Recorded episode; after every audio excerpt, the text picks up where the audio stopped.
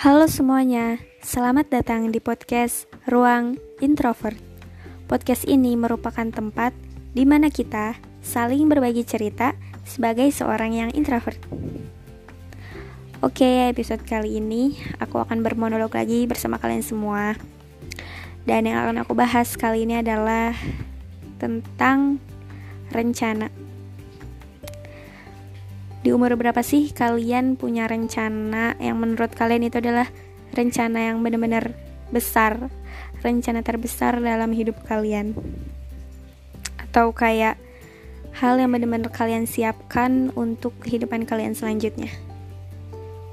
Oke, untuk orang-orang kayak aku nih, ya kita semua yang sedang menjalani kehidupan berproses menjadi seorang yang lebih dewasa untuk kehidupan kita. Pastinya gak jauh dari kata rencana atau kayak kita pasti punya rencana tersendiri rencana besar kita untuk kehidupan kita gitu. Tapi gak semua orang benar-benar yang menyadari seberapa pentingnya rencana untuk kehidupan kita selanjutnya itu. Mungkin masih banyak orang juga yang mikir kayak ya udahlah kayak gini-gini aja gitu jalanin aja. Ntar aja gampang gitu. Tapi sebenarnya ya rencana itu adalah satu hal terpenting gitu. Kalau misalkan kalian cuman hidup sekedar hidup ya babi juga bisa hidup. Pernah dengar gak sih omongan kayak gitu? Di sini kita sebagai manusia gitu sebagai makhluk ciptaan Tuhan ya emang kehidupan kita udah diatur tapi kita juga yang menentukan kehidupan kita kayak gimana ke depan. Dengan cara menyusun banyak rencana. Mungkin uh, ya kita baru sadar di umur-umur remaja lah dari 16, 17, 18-an gitu. Gimana bikin rencana selanjutnya gitu. Tapi justru ya ya apa? Emang mungkin umur segitu adalah yang waktu yang tepat gitu. Untuk menyusun rencana-rencana. Karena emang kalau misalkan semakin ke sana kita semakin yang cuek sama kehidupan kita bakal tertinggal sama orang-orang gitu. Jadi emang rencana itu adalah hal yang penting yang harus kita punya dalam kehidupan. Setiap orang punya rencananya masing-masing punya kehidupannya masing-masing. Dan ya kehidupan kita masa depan kita ada di tangan kita gitu.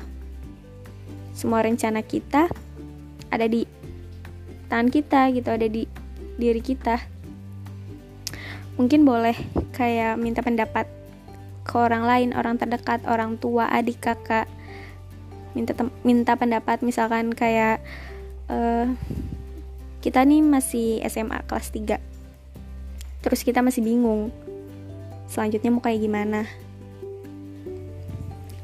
Boleh minta pendapat kayak le, apa enaknya aku abis ini ke mana ya? gitu.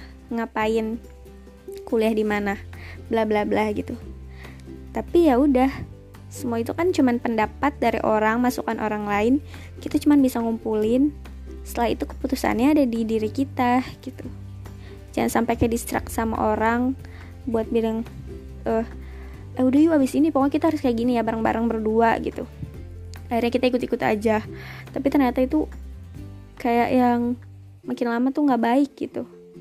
Setelah kita jalani setelah kita jalanin setelah kita lakuin gitu. Ya intinya kita kita masing-masing punya rencana masing-masing. Setiap orang beda-beda. Jadi ya jalanin aja yang sekarang gitu. Dengan rencana-rencana ke depan harus kayak gimana apa yang harus kita lakuin mau jadi apa kita. Pokoknya semua itu adalah hal yang penting. Tanpa rencana kita bakalan datar aja gitu kayak gini-gini aja. Malah jadi tertinggal. Gitu intinya. Jadi rencana adalah satu hal penting menurut aku dan ya emang kalau misalkan tanpa direncanain tuh kayak yang jadi berantakan gak sih? Kalau misalkan kalian punya acara kalian juga pasti bikin ancang-ancang itu rencana nih acaranya kayak gimana ya? Kalau misalkan kayak nggak ada rencananya nggak ada nggak ada apa sih uh, strukturnya gimana gimana nya pasti kayak acaranya berantakan gak sih? Kayak gitulah kehidupan kita juga. Tanpa rencana kehidupan kita juga cuman yang datar-datar aja dan malah mungkin bisa jadi berantakan.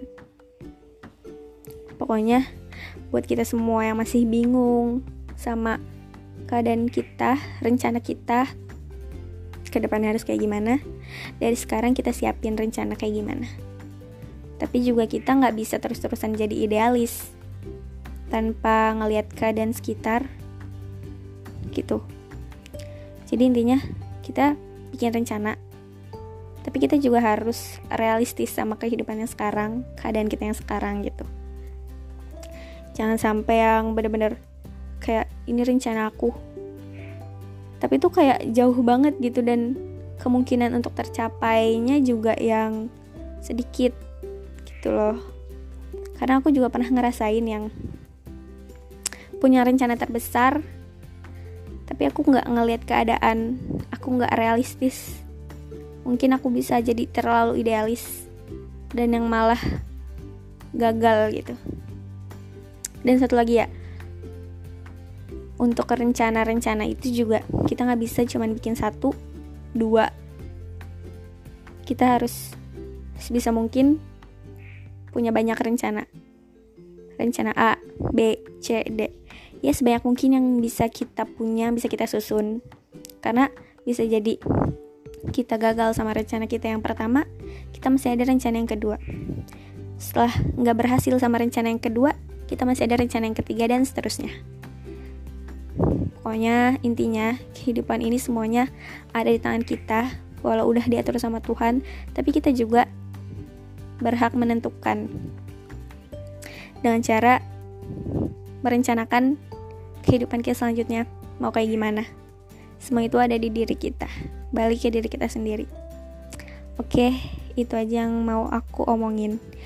Makasih buat kalian semua yang udah denger dan sampai jumpa di episode selanjutnya.